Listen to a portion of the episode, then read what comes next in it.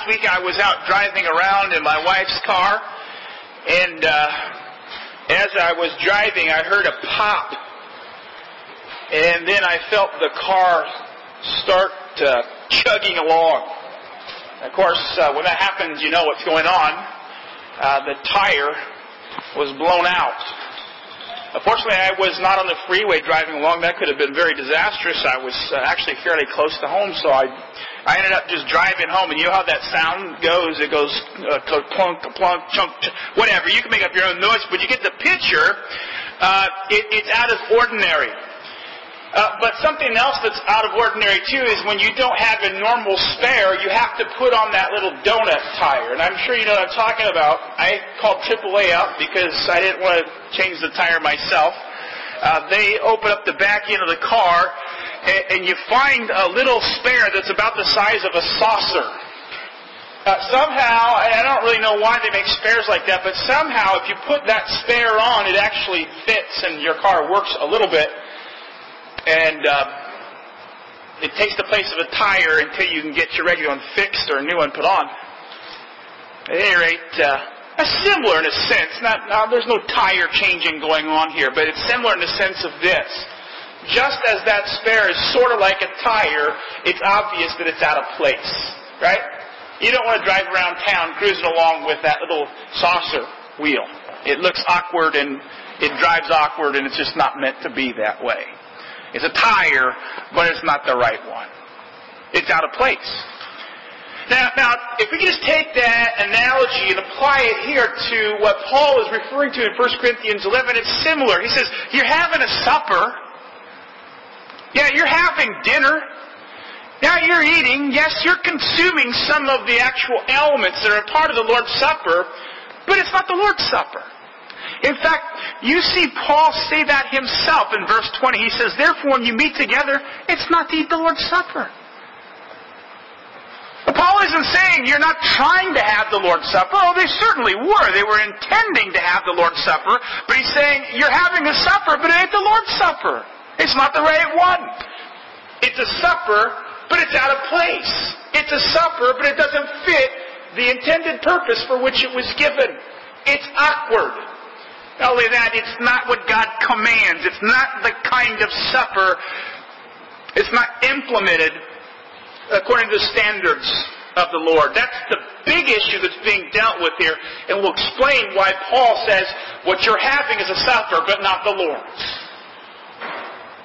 Let's begin by uh, working our way into the passage by seeing, first of all, uh, in verse 17, as we go uh, into working our way into the problem, uh, we see here that it's a worship problem. It's a worship problem because Paul says in verse 17, uh, I don't praise you because when you come together, it's not for the better, it's for the worse. Paul is not uh, critiquing their dining habits or uh, their their practice of eating ordinary meals. He's critiquing their worship, and he's critiquing a specific aspect of their worship, the way they conduct themselves at the Lord's Supper. And we notice about worship because that verb there, come together, is about a coming together for worship. We know that because the very same verb is used over in uh, 1 Corinthians 14:23 when he says, "Therefore, if the whole church assembles together." And then he goes and talks about some things they're doing, speak in tongues and so forth. Um, obvious there, it's a worship situation. That's the same verb when he says, when you assemble together.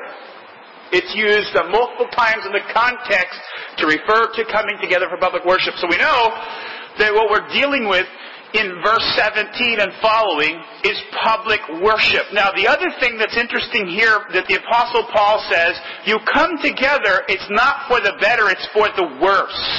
I don't want to spend a lot of time in there, but tucked in there is this implication that when we come together for worship, it is to be for our good and not for the worse. It's to be for a blessing. It's to be for edification. It's to build us up. Now that doesn't mean that worship is primarily about us because it's not. Worship is about God. Worship is about His praise, His adoration, His glory. Our coming to Him to bring His praises, to bring our offerings and our spiritual sacrifices to Him. But in the context of doing that, it's just so arranged that when we come to bring worship that God has commanded in the way that He has commanded, there is a blessing unto us. It is for the better for us. But what Paul is saying here, and that's the clear implication, is that when you bring worship to God in a way that He hasn't commanded, it's not good for you. Now, just to test that out and to see what the apostle means, you just skip down to verse 30 and you can see what the worse is.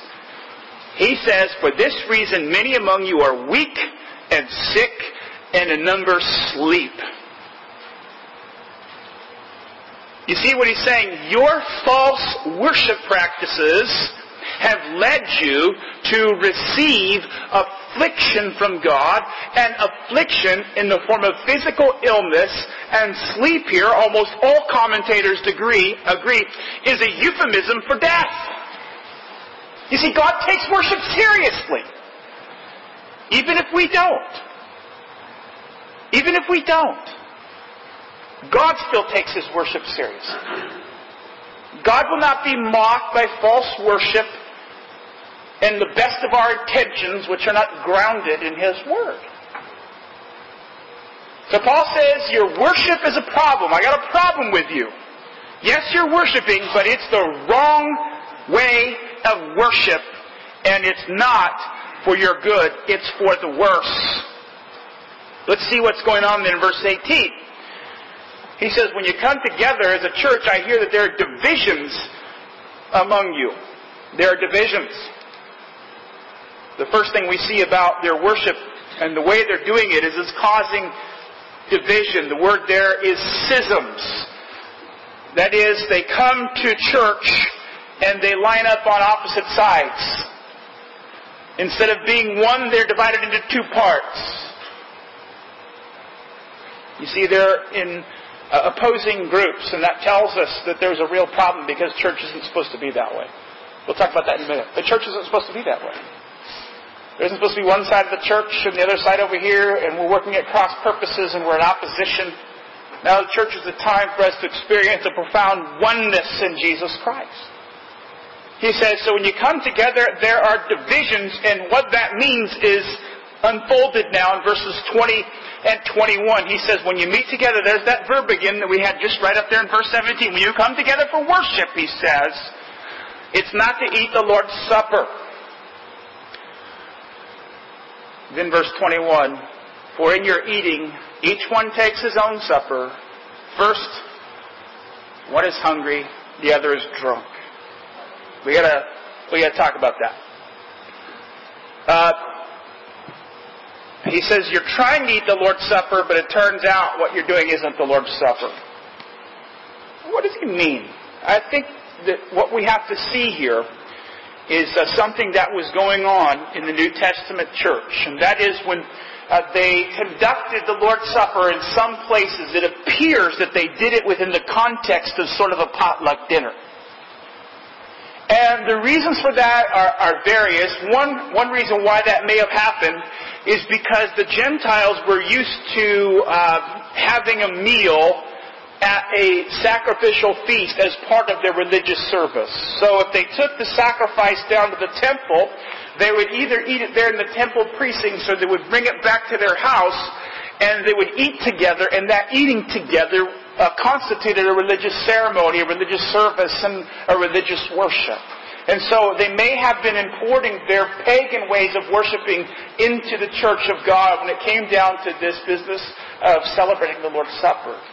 It's also very possible that the Jewish influence, because of the Passover, may have also uh, been a part of this, because you remember the, the Passover was a family meal. It was a sacrament of the Old Testament, but it was celebrated within the context of the family, in the home. And you'll even remember that the Lord's Supper was instituted in the context of celebrating the Passover. It could be that that practice there sort of uh, seeped over into the practice of the church in some places. And so what we see here is that this is a meal going on. And uh, probably what happened is that the, uh, the person who offered to host worship in their home, and remember now, they don't have big worship buildings and worship centers and auditoriums. Early church, they worshiped in people's homes. Those homes, no doubt, were almost primarily the homes of wealthy people because poor people didn't have homes that were big enough to worship in. So what happens is that the person who uh, offered to host the worship sort of organized a potluck meal, and within the context of that potluck meal, they began to eat. But the problem is the very way they celebrated the sacrament in that potluck meal caused divisions. It caused opposition. It caused a dividing up into groups. And there's a couple of reasons for that. Uh, first of all, because the very uh, physical location in which they worshipped.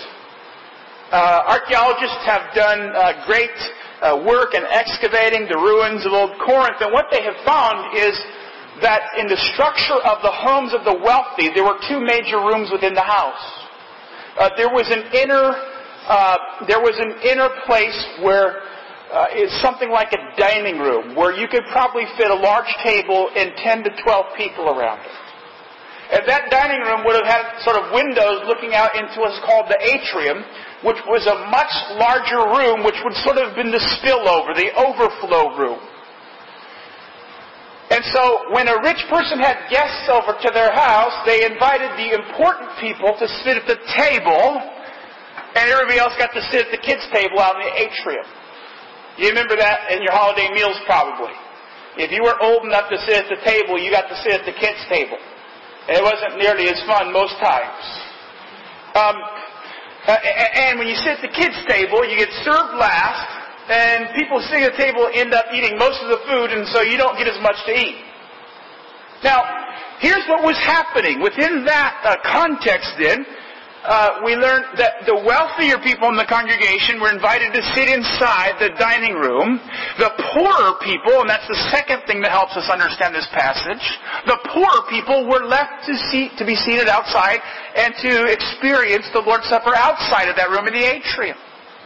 Now that gives us uh, help in understanding then what Paul says in verse 21. He says, in eating, each one takes his own supper first. One is hungry and another is drunk. Now, this is probably hyperbole. Paul is probably not actually saying there are people sauced when they're taking the Lord's Supper. I doubt it. It could have been, but I probably would. I, I would read it in a little bit different light. I would say it's it's overstating the case for dramatic effect.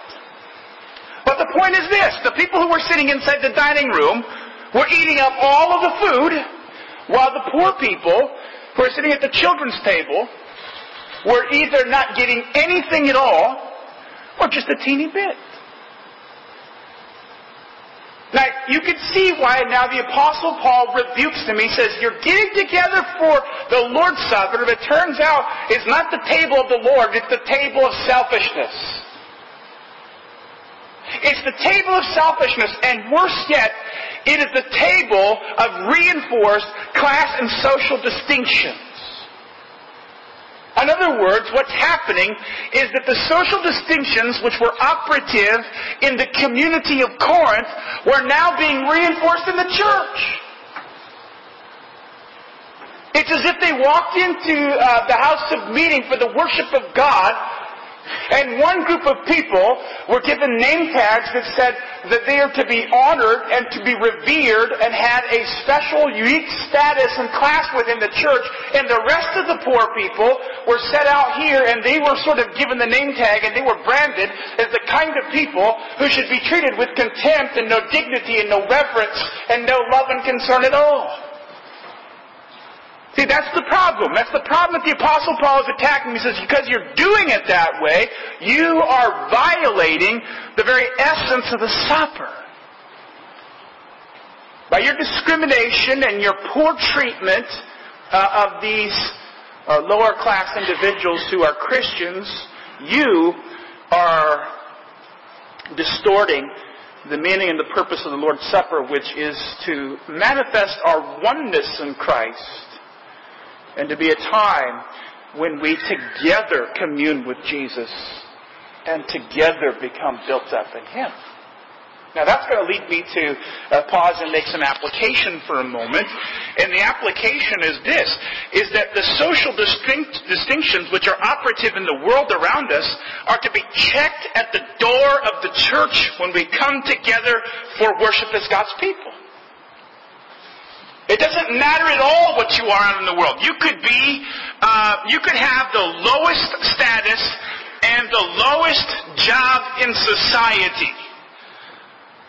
I don't know if you ever watched that thing on, I think it's a learning channel, where the guy goes out and uh, it's called Dirty Jobs, and and he he uh, he goes and videotapes and works among these people who have what are considered the jobs that nobody would ever want to do.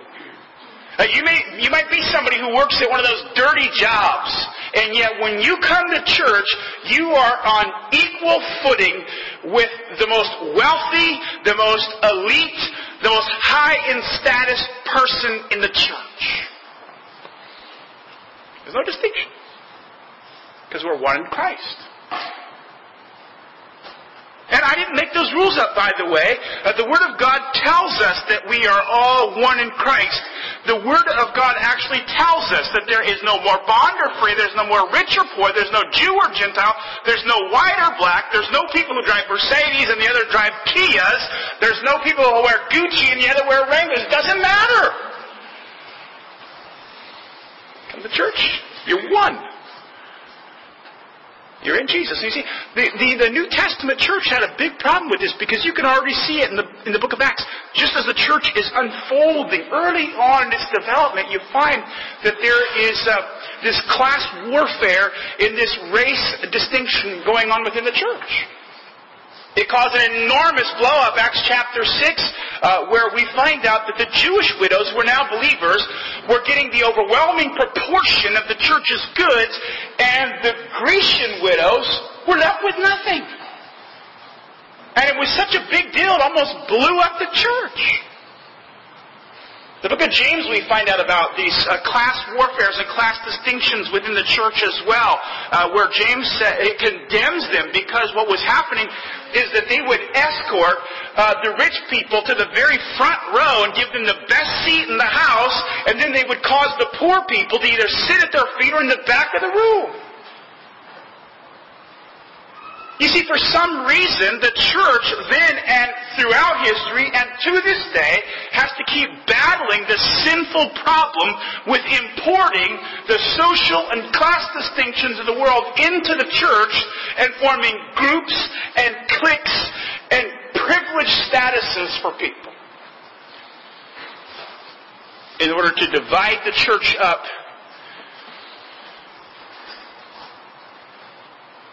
And what that does is it distorts the purpose and work of Christ. You see, uh, if Christ died for the person who has the lowest social status and job in the world, that tells you that person is valuable. Because Christ's blood is worth infinite value. There's not multiple levels of of Christ's blood, as if, well, he shed his blood. Yet some some of the blood he shed was for uh, the, the the people down here, and then some of the blood was a little bit better, and it's for middle class people. And then he had a little bit of blood for the people who are at the top. And that's really good blood, and because it's really good blood, it makes them extra special. That's the, that's the way they're pretending here, and that's the way it often happens in the church. And I gotta tell you right now, nothing makes me angrier than when I see that happen in the church. When cliques and groups of the privileged people with their high status stand in their small little circles and share their uh, little stories and refuse to interact with the rest of the people who are they think below them. And maybe, just maybe, uh, when they're walking by the brother or sister at church, they might smile or laugh or, or occasionally give a hello. You know, just to reinforce that they're better than everybody else. It's ugly, it's disgusting, it's dishonoring to God, it's contrary to the purposes of the blood of Jesus Christ, and yet it happens all the time in the church. Pitiful. Jesus died for his people. His blood is precious, and that means that everyone he died for is equally precious in his sight. And if everyone that he dies for is equally precious in his sight, then God's people must never allow those distinctions to take root in the church or to be manifest in the church or cause divisions in the church. That's why we have the name here, All Saints.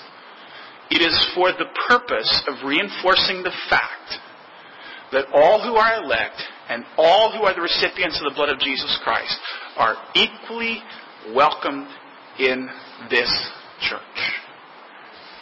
It is intentional because what we want to do is to say that this body ought to reflect the multi-ethnic statuses of our community and the multiple social class statuses around us.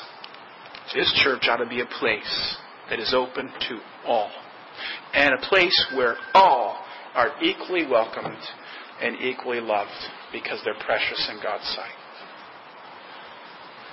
So Paul sees this problem happening where these class distinctions are reinforced, the poor are being oppressed, the rich are exalting themselves and patting themselves on the back, and Paul says, You're wrong. You have supper, but it's not the Lord's. Now, to clarify uh, what's supposed to happen, the Apostle Paul now, uh, in the second point, brings about the correction. That's verse 23 through verse 25. And what Paul is doing here is uh, he's, with that for, he's looking back to the previous verse and saying, okay, you're doing it wrong, you're having a supper, you're calling it the Lord's, it's not, here's how to correct it. He says what you need to do is follow the procedure of the Lord's Supper. The real Lord's Supper, the one that was instituted by Jesus Christ while he was on this earth. So Apostle Paul says, I received from the Lord and I passed on to you. That's very important. Paul says he received from the Lord. The Lord directly communicated this to him by special supernatural revelation. Paul was not there as a witness, we know that. Paul um, did not read about it in a book somewhere, and nobody told Paul.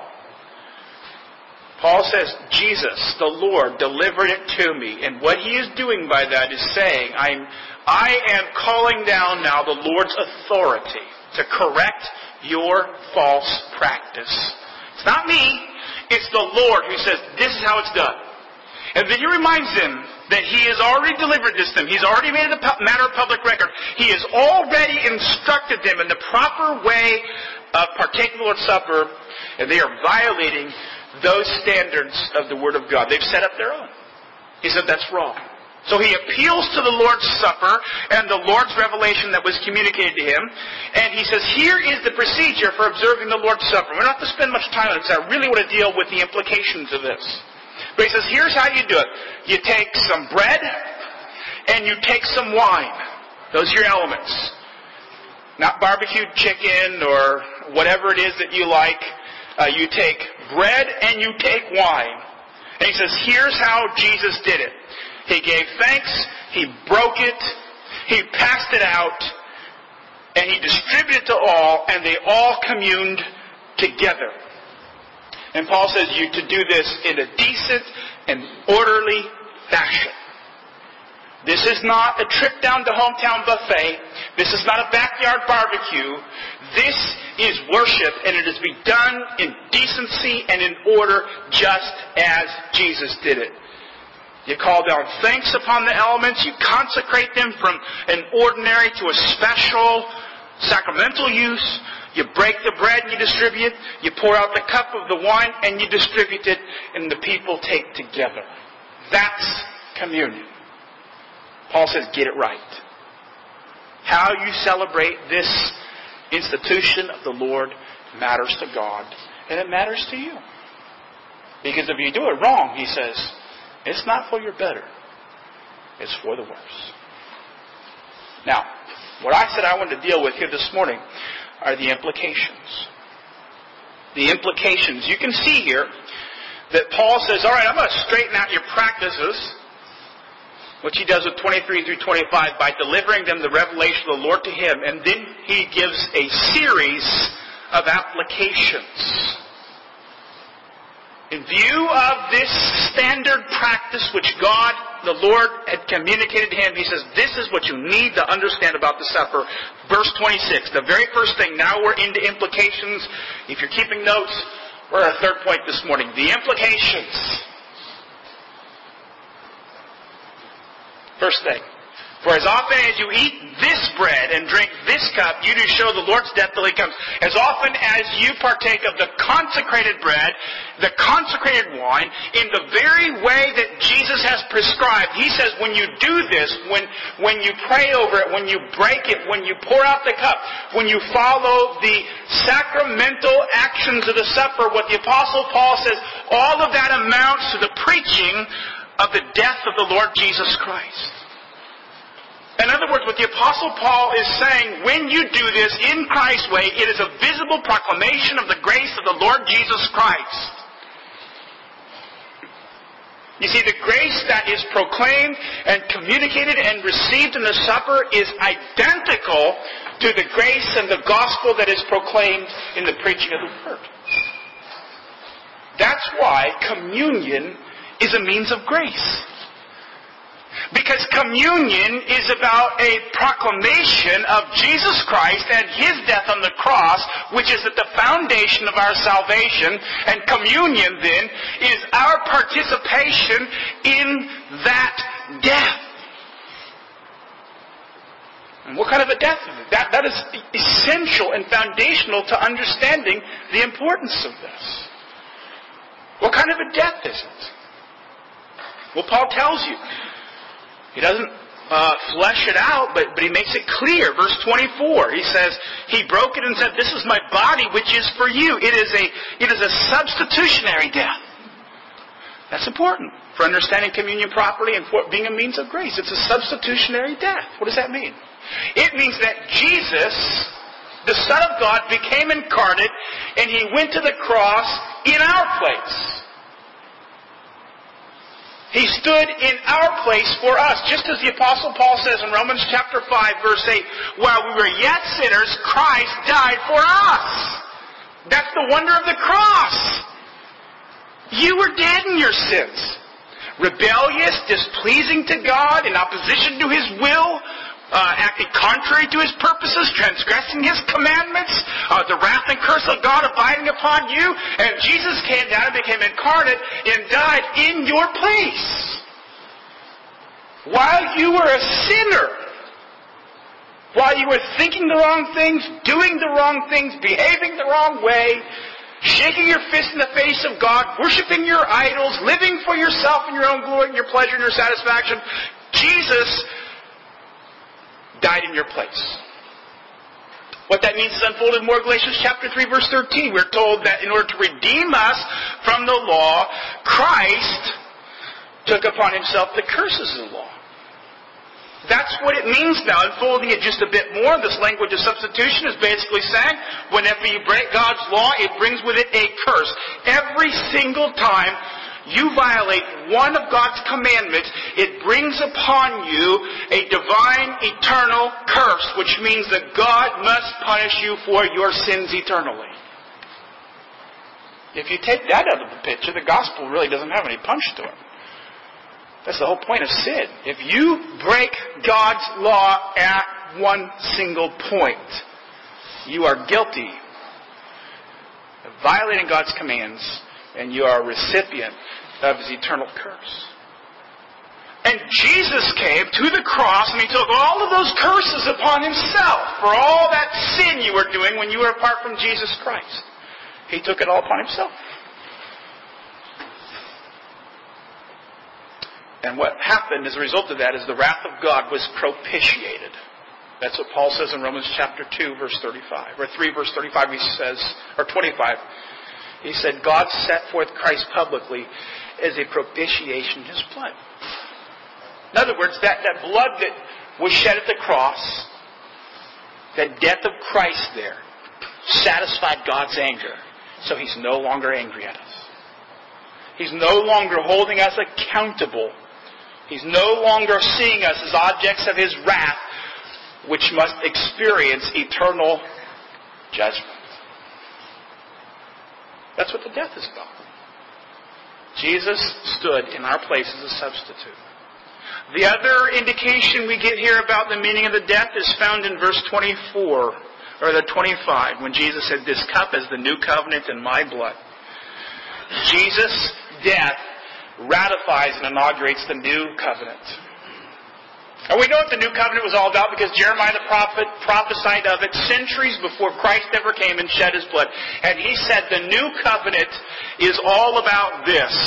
God would forgive the iniquity of his people and remember their sin no more. So when Jesus said this blood is the blood of the covenant, he's saying, I have come now to inaugurate that covenant which Jeremiah prophesied. That covenant which consists in God forgiving me of my sins forever and ever. That's the death which the Lord's Supper proclaims when we practice it as Christ commanded. When we follow the order which Christ instituted, it visibly proclaims Christ's death it makes us partakers of that death of Jesus Christ. And so when you partake of the bread and the wine this morning, you are first of all seeing the death of Christ acted out in front of you. And second of all, you are literally participating in that crucified Christ. That one who has stood in your place and experienced divine wrath so that God could engraft you into his covenant and forgive you of your sins. You are literally eating the forgiveness of your sins this morning. This is no religious meal. This is no external, uh, mystical, religious experience where we just go through the motions of some sort of ceremony, walk away feeling good because it was sort of religious. It's a, it's a real participation in the body and blood of the Lord Jesus Christ that was crucified for our salvation. That's why you can't, that's why you can't treat people like that, the supper, Paul says. This is why you can't have a disorderly supper. Second thing that he draws out. 27. Therefore, Okay? Therefore, obviously, uh, what he's saying now is based upon just what, what he's just said. In view of the fact that the Lord's Supper must, must be uh, practiced and observed in the way that Christ has commanded, and in view of the fact that the supper is a visible preaching of the death of the Lord Jesus Christ, Paul says, therefore, therefore what? Whoever eats or drinks the bread or drinks the cup of the Lord in an unworthy manner shall be guilty of the body and the blood of the Lord. And the $64 question here is, what is an unworthy manner? Well, I think it's obvious. All you got to do is look at the context. What is what? What is it about the Corinthian uh, partaking of this supper that constituted it being unworthy? What made it unworthy? And there were two things that made it unworthy. First of all, it wasn't done as Jesus commanded. And two, because it wasn't done as Jesus commanded and turned into this occasion where these class distinctions are reinforced and the poor are discriminated against and the rich have elevated themselves to this super elite status where they get to form their own group, causing division in the church. They're eating in an unworthy manner. So you asked me this morning, what is an unworthy manner? And I would say the unworthy manner is to partake of the Lord's Supper when it's administered in a disorderly fashion, and it's to partake in the Lord's Supper in such a way that you are reinforcing class distinctions in the church. That you are acting in a bigoted or racist or discriminatory manner.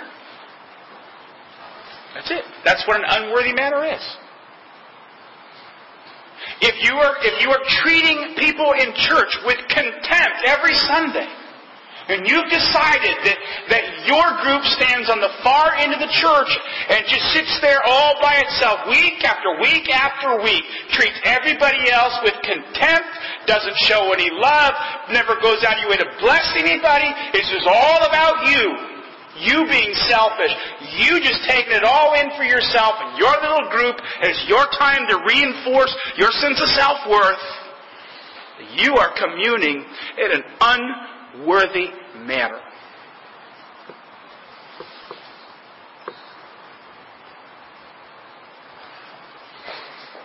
You see people who sit around at church every week for no other purpose than to discourage other people, to be critics of everything that's going on in the church, who are cynics, who are self-absorbed people, who don't lift a finger to be a blessing to anybody at any time, who can't go five minutes without causing controversy in the church.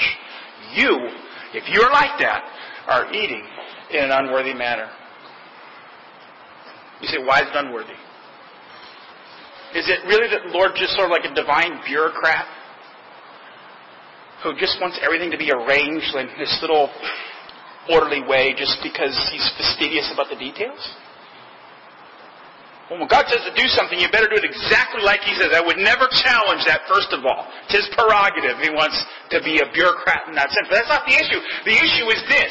To partake in that way is to work in a way that is contrary to the purpose of the cross. That's the problem. That's what makes it unworthy, is because your action is contrary to the purpose of the cross. See, the cross didn't just have a, a vertical dimension to it, which was about propitiating the wrath of God for our sins. The cross has a horizontal dimension. It unites us together in Jesus. It makes us one in Him. We are crucified with Him. We together are made partakers of His glorious life. And when that happens, there can't be any more division in the church. Can't. Paul talks about this harmonizing purpose of the gospel. Ephesians chapter 2 tells us what uh, these practical implications of Christ's work are for us within the church. He says, He Himself is our peace, who made both groups into one and broke down the barrier of the dividing wall, abolishing in his flesh the enmity which is in the law and the commandments contained in the ordinances, so that he himself might make the two into one new man, establishing peace, and might reconcile them both in one body to God through the cross. Who are the people? The people are Jews and Gentiles, which basically represent the entire world. There's Jews and everyone else. And they were at enmity. Paul says the purpose of the death of Christ is to unite the world of the elect into one body, into one new man. And the consequence is peace. So, if you act like you are too good to be a blessing to people at church, if you act like you are too good to interact with the total body of Jesus Christ, if you act like you're so good you can only interact with a certain group of people who you consider are the elite or whatever, what you're saying is that the rest of the people in the church ought to be held in contempt. You're dividing the body. You're eating in an unworthy manner. You see, what this is all about is that the gospel really has to change you. The gospel must really be worked out in your whole life. The gospel is not merely a set of theoretical, abstract, philosophical ideas. The gospel is just not a set of checkpoints that we give a set to. You see, Paul already said, you know, I, I'm not criticizing you for your doctrine, it's your practice. You see, the gospel has to change you inside out. It has to affect your whole life. And one way it practically affects your life, and you can see its effect, is do you love anybody? That's how you can tell. Do you love anybody? Do you love God's people? Do you have any desire to be a blessing to them? Or is it always just about you and your self-interest? You see, the gospel really is supposed to change. It's supposed to make you compassionate towards people. It's supposed to make you kind. It's supposed to make you stop and, and listen to people and to grieve with people and to pray for people and to love people and to show hospitality to people and to encourage people. You know, if it's not doing that to you, you gotta, you, you gotta stop and ask this morning. Have I understood it at all? See, the point of it is that Jesus dies for you and He sacrifices for you and He takes the wrath of God for you. That's got to change you. Yes, it gives you a new status. Yes, it's about your justification, but it's got to change you. How can you, how can you embrace the most loving act in history and then say, I'm going to continue on in my selfishness? I'm going to make Christianity and church just about me. It's sad to say the church today caters to selfishness. Almost eh, eh, like at no other period in the history of the church. Church today caters to selfishness. And it says to you, you are entitled to ask one question if any church you go to. How does it benefit me? See? You, you are given that impression by everything that's going on around you in the church world today. And Paul says you got it wrong. This is the question you're to ask. How can I benefit them? We're not consumers. We're not consumers. And see, if we are partaking of the Lord's Supper in that way, we're partaking it in an unworthy manner. Paul says if you do that, you're guilty of the body and blood of Christ. Just tuck that away in your thinking this morning. Ask yourself, are you unworthy? Do you care? Do you attempt in any way to show love and be a blessing to God's people? Are you internalizing the gospel and working its way out in your life? Do not. If you're using church for selfish purposes, wrong. It's unworthy. Third thing, self-examination. Paul says, a man must examine himself, and in so doing, he's to eat the bre- he is to eat uh, the bread and drink of the cup. To examine himself. I, I want to just pause on that and just say this uh, verse so often gets so distorted that it makes people so scared that they are terrified to ever come to the table of the Lord. Literally, I know this is true. There are some Reformed churches that scare people so badly with this verse that 90% of the church will not commune because they have taught that this examination is so excruciating and so exacting that if you're not meeting its standards, you should not come to the table because if you do, all you're going to do is bring down judgment upon yourself and the congregation. And so it's sad but true in some of these places. You'll see four or five people go forward, and usually they are people who are advanced in years, and the rest of the congregation sits. Because they have been taught that this self-examination process is nothing less than this piercing, painful, searching process that if you don't measure up, you're not, you're not welcome here.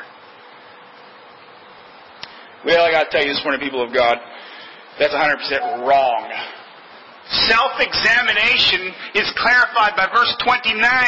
Paul says, He who eats and drinks, eats and drinks judgment to himself if he does not judge the body rightly. In other words, what Paul is saying, here's the self-examination. What do you think this bread stands for? That's the examination. The examination is to not look inside your heart and find that long laundry list of terrible sins about yourself saying, oh, better stay away from the table. It's about asking do you know what the bread is? It's not potluck meal, it's the body of Christ when eaten by faith. What is the wine? It's the new covenant in my blood. To take the wine, to drink of the cup, is to participate in the blood of Christ. To take the bread and the wine is to say, I understand that's not just bread and wine when I receive it by faith. It's to say, I am being united to Jesus Christ in His death on the cross. That's the examination. That's it. That's what it is to judge the body. That's what it is to examine self.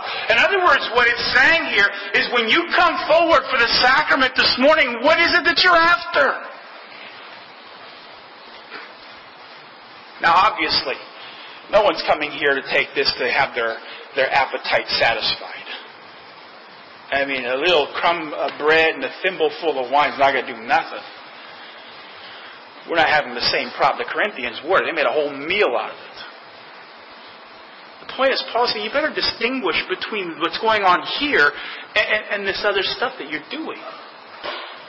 Uh, this is just not ordinary. It's not just a religious exercise.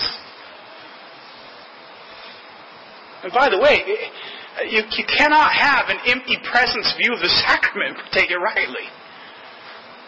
You can't have this symbolic view and make it all about your profession of the world, your testimony, and it's just a memorial. You don't really believe anything's going on.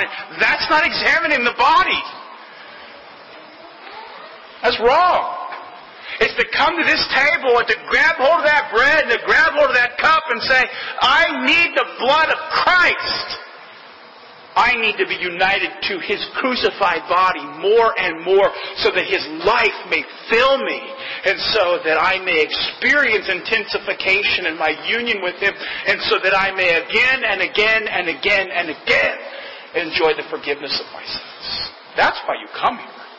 That's the self-examination.